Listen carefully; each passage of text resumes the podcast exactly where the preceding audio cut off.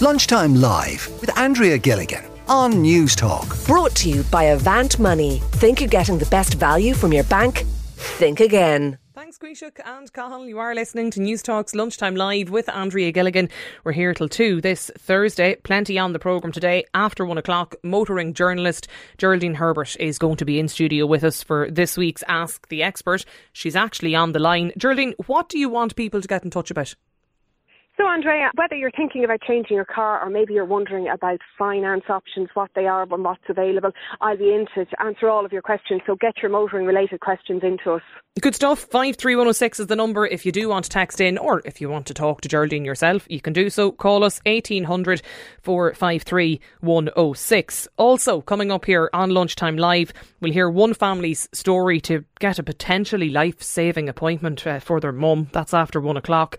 And coming up shortly as well, if you suffer with hay fever, I was just reading this morning that there's really high levels of pollen count due this week. So we're going to be talking to the holistic gardener, Fiona Nulon about the holistic remedies that might actually help you, whether it's the, the um, hay fever, sunburn, insect bites, something I want to know about myself, mosquitoes, whatever your queries, get them into us 53106. You can email us, as always, that's lunchtime live at newstalk.com or get us on Twitter at lunchtime live NT. But first, I want to talk about reviews. The restaurant, the pub, the hotel reviews. Do you follow them or live by them? Do they dictate your social plans because I know some people who now only book things based on reviews. If you're going for dinner, sure they have to review the review before they'll even consider going to the place. And I have to be honest, I actually think it's really unfair because not everybody who eats or stays in a premises will review it. For instance, like I never, I don't think I've ever reviewed a premises. So the review is based on a certain percentage of people who most likely either had a really good or a really poor experience and it skews the result. And I probably just tend to go to places based on word of mouth or I've walked past it and thought it looked okay. I don't set filters for the four and a half plus restaurants and pubs only. And I always feel quite sorry actually for the poor old place that's been reviewed because you might get somebody in, um, you know, just they look, they've their phone, they've Instagram, now they think they're a critic and they can really damage a place based on that review. But I'd love to hear people's experiences today, uh, whether you've had a good or a, bad review um, of your business, how it affected you. Maybe it affected you in a positive way. And if you're the person who is a serial reviewer, you constantly review everywhere you go. I'd love to chat to you as well as to, to why you do it. 53106 is the number. Call us either 1800 453 106. Sean McCarthy is the owner of the Soho Bar and Restaurant and Tequila Jack's Mexican restaurant in Cork. Sean, are you a fan of reviews? Um, I suppose a bit like yourself, Andrea. Um, I take them as they come. Um, they're a necessary evil. Um, it's again, as you said, it's either someone expressing having a fantastic time or um, having a bad experience. But I think, look, you have to treat them for what they are. We review our reviews on a weekly basis, and there are rogue reviews out there don't get me wrong, and I've had to deal with them personally with from um, opposition businesses and people working the trade that would have left reviews that were not realistic. Okay. But um, we do review, we do look at um, every review on a weekly basis. We try to respond on a, a timely manner to all reviews, good or bad. Um, and then if it's a realistic review and we know our business well enough at this stage and we would review with our managers, we would, the, the ones that we feel are justified, we will pick out the problems or the good points, tell the staff if they're good points or tell the areas they found good. But if they're bad points, we review it and ourselves at our meeting, and then we put a plan in place to fix that problem. But I suppose to prevent reviews or to prevent those rogue reviews, a lot of it comes down to Andrea to training and your staff training. And mm. what we mm. encourage always with our staff is, I suppose, sequence of service and checkbacks uh, we we insist where possible that the server touches the table at least once during each course of meal or each round of drink. And we always try to fix the problem before the customer goes out the door because, as you know, the old saying, one bad experience, a person will ten, tell 10 more. It's tenfold the problem. Mm, you're only as good as the last meal. Correct. Yeah. Sean, uh, how like what what's the what's the I suppose the the extent of the the more the more damaging reviews, if you like? Um, I suppose um, how I I would find out. I suppose I would review them. I'd keep an eye on them, but it would be damaging because I suppose here am I a person that um I suppose in the in the latter years of my life. But I suppose if I'm going away someplace uh, at the moment, I would read read reviews, and they would colour my judgment a bit. But I wouldn't read one review. I would definitely, Andrea, go down through um, a period of over maybe three months.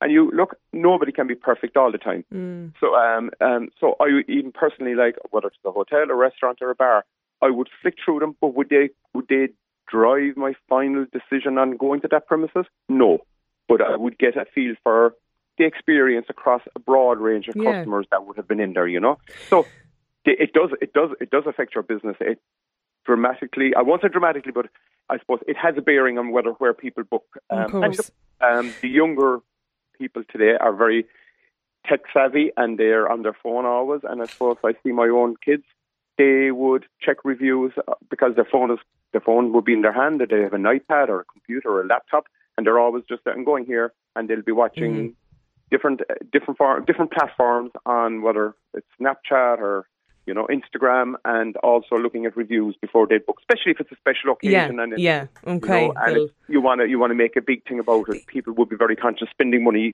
It's so hard earned at the moment. Um, people want to make sure when they do go out that where possible everything is Yeah. uh, perfect. I, I'd love, point. I'd love to talk to people as well, Sean, who who like to write a review and they they like to review the the meal they've had or the place they've stayed in or the pub they went to. 1800 453 106 is the number. Stay with us, Sean. Um, Frank Greaney, who of course is our courts correspondent here at Newstalk, he's actually the owner of Bowtown Burgers in Galway uh, in his spare time as well. Frank, what do you think of reviews? Are they a good thing? They are, um, like Sean said. I mean, they are a necessary evil. Um, are they helpful? They they definitely are in certain circumstances, especially when they're constructive and fair. And I think that's the key. But sadly, that's not always the case, and they can really hurt a restaurant's reputation and footfall when they're bad. You know, they are a necessary evil, as Sean said, but they should always be taken with with a pinch of salt you know, they can be hugely influential. You know, there are lots of people, myself excluded, who will go to a new city, be overwhelmed by the amount of offerings. And, and Galway is one of those places where it is hugely competitive. The food scene in Galway is better than it ever was. So people have lots of choice and they will turn to TripAdvisor, Yelp, Google reviews, social media for reviews, and they will make decisions based on that. And I remember when I started working in hospitality many moons ago now, I heard, you know, that if a person has a good experience, they'll probably tell one or two of their friends. But if they have a bad experience, they'll tell everyone they know. Absolutely. And, and that makes sense, Andrea, because as we know in our line of work, bad news travels fast. And the sad reality is most people are drawn to those terrible reviews as opposed to the really positive ones. We're all guilty of that. And that's where the response from the likes of Sean and I or a restaurant manager is crucial. And I deal with these complaints myself. You know, we're not immune to poor reviews. We embrace them if they're constructive and fair. And when I'm crafting a reply to one of these reviews, I'm doing it for the stranger who has yet to cross our threshold. That person Okay. who's looking at the response to these reviews just as much as the person who who sent it in. G- give us an example, Frank, if you can. Just an insight. I'm, I'm curious as to the type of reviews that you get, like even the negative ones. Well, well, thankfully, like by and large, most of the reviews that we get are, in the most part, positive. But you do get poor reviews, and on rare, rare occasions, you'll get terrible reviews, and it can be for a whole host of reasons. Um, you know, maybe a delay in getting food. You know, maybe if a person feels they've been neglected because they haven't got a check back, if their food is cold, for example. And there are customers out there who have genuine concerns. And when people have genuine concerns, I will be the first to put my hand up and say, look, we made a mistake. We're going to own it. We're really sorry. We'll do better next time. Thanks for bringing it to our attention. What mm. really frustrates me is that when it's a minor complaint, a minor issue with a delay with food coming to a table, or perhaps the wrong drink is brought to a table, that it isn't addressed there and then on the restaurant floor when we can actually rectify it and do something about it. That it's then, you know, days later when a review is posted online, and that's sometimes the first time that it crosses crosses our path. So sometimes there are for minor things like that, you do get more serious complaints. Take, for example, like, you know, um, allergy issues perhaps that might come to our attention. But again, you know, we've got an amazing team down at Bowtown. I believe you experienced the service in our restaurant over the weekend, and I'm yeah. still awaiting your, your five bubble trip TripAdvisor review. I tell you, Frank, you'll be waiting. with, with, with, but if it was breath. bad, I'd have been moaning about it here on Monday at twelve. so. well, well, well, there, there you go. And, and, and no, I can, I can, ver- I can verify it's a good burger. There's I, my I'm, review I'm now. I'm glad to hear it. And no more than Sean and your other contributors, like we, we put an awful lot of time into training our staff to do things like checkbacks, to be um, alert while on the yeah. floor, to be attentive to people's needs so that you avoid getting them in the first place. But the reality is you do get them. And, and Sean did mention rogue reviews as well. And, you know, they do happen too. Like you, you get questionable reviews all the time and you hear stories about, you know, restaurant owners setting up fake accounts to either boost their own profile or slam a competitor with fake reviews. That does happen. You know, we've heard anecdotes of business owners offering customers things like free desserts in return for a favorable review. And that okay. just goes to show how important they are. Because if you're in the top 10 on TripAdvisor, for example, when somebody travels to a new city, that's mm. visibility. You know, a person doesn't yeah, have to change absolutely. the page to go, whatever about being in the number one spot or whatever. If you're in the top 10, you've got eyes on your on your restaurant when people visit yeah. a new city. Th- this texter says, My best friend drives me absolutely mad, lives her life by restaurant reviews, won't go anywhere. At the spur of the moment, she has to review the place first. That that texter, I, that would drive me absolutely bonkers. Five three one zero six is the number. Um, food writer Katia Valadeau is with us on the show as well. Like Katia, you're in the business of critiquing um, food and the dining experience and, and, restaurant premises that you go to. What do you think about these type of customer reviews? Um, I, I find them quite. Um, I, I, like the idea that they're possible. I like the idea that there's um, a place where people can actually go and voice openly what they thought of an experience. I'm I'd be quite concerned about how it's used for um, bringing restaurants down because you're not satisfied with things that are far too small to complain publicly about and damage a business for. Um, I would be aware of restaurants in Dublin that have received public complaints from people that just simply couldn't get a booking and went on TripAdvisor or Google and gave them one star reviews. So the, the potential for abuse would be of great concern, I think. Um, yeah, that's, that's how I mm. see it. It's interesting that the point, and, and like both Frank and Sean as well have mentioned this thing about potential rogue uh, rogue accounts or rogue reviews, if you want to call it that. Chef Gary O'Hanlon is on the line as well. Like Gary, is that something you've ever encountered? Uh, I suppose geographically in Ireland, it, it, it, just depends where your restaurant is. You know, I, I find myself nodding in agreement there quite often with with, with everybody. Um, I would have been obviously before I came over here to France to the chateau. I would have been in, in Longford in Viewmount House and for ten years. And it, rogue reviews was absolutely not a problem for me because you know we were a very different business, a very unique business, business, and then there wasn't sort of that much competition to the type of style that we had. Mm. But I would have a lot of friends cooking in Westport, Donegal, Sligo, Dublin, Galway, everywhere really, every city. But definitely, it used. I mean, I used to pay no heed to TripAdvisor now. Well, when I say pay no heed, I read it diligently, but I wouldn't hold it in an awfully high regard.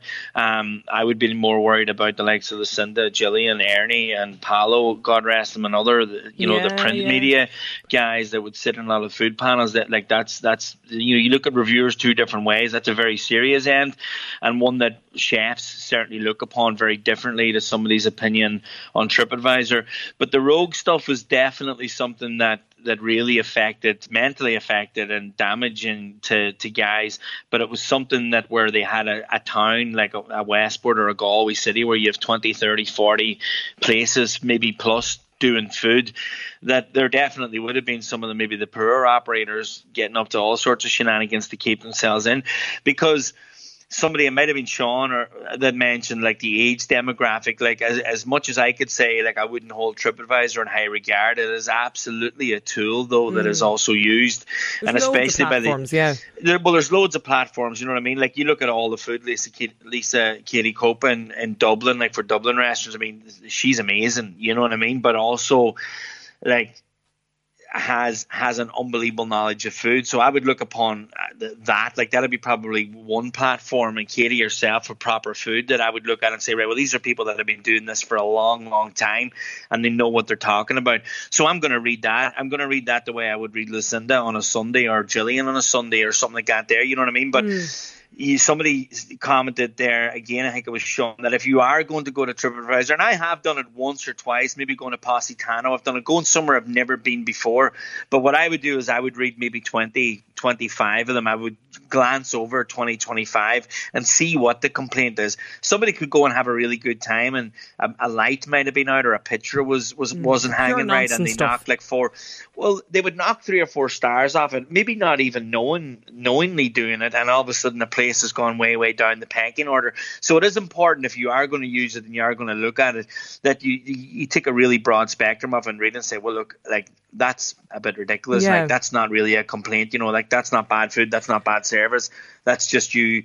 But people just do that subconsciously and don't really realize the implications, you know. So it's it's maybe not out of badness either. Look, I think reviews are good. I think it keeps staff on their toes. I, you know, it, it, it is one of these. If you're going to live by the sword and take all the awards and take all the whatever, you yeah, got to die by the sword enough. as well. Fair point. And, yeah. And, and, and, and then you know, it's a wee tool as a head chef that you know that if you're not there, whatever, like everybody, like nobody's thinking about this all the time because everybody's only worried about delivering to customers every mm. single day. Nobody opens the doors to the restaurant any day not wanting to do things well. You know what I mean? But it, it, it definitely is an added incentive when you know that at some point at the at the head of department meeting at the end of the week or the beginning of the week, whenever a business would have it, that every single mention of the business is going to be brought up at the meeting, and nobody wants to sit there hearing about somebody that had a bad experience in the restaurant. It just it, it's a bad way to start or end a week, you know. Yeah, uh, five three one zero oh six is the number. I'd love to talk to people who constantly like to to write or post a review after their meal or their stay. This listener says I wouldn't trust the online reviews at all.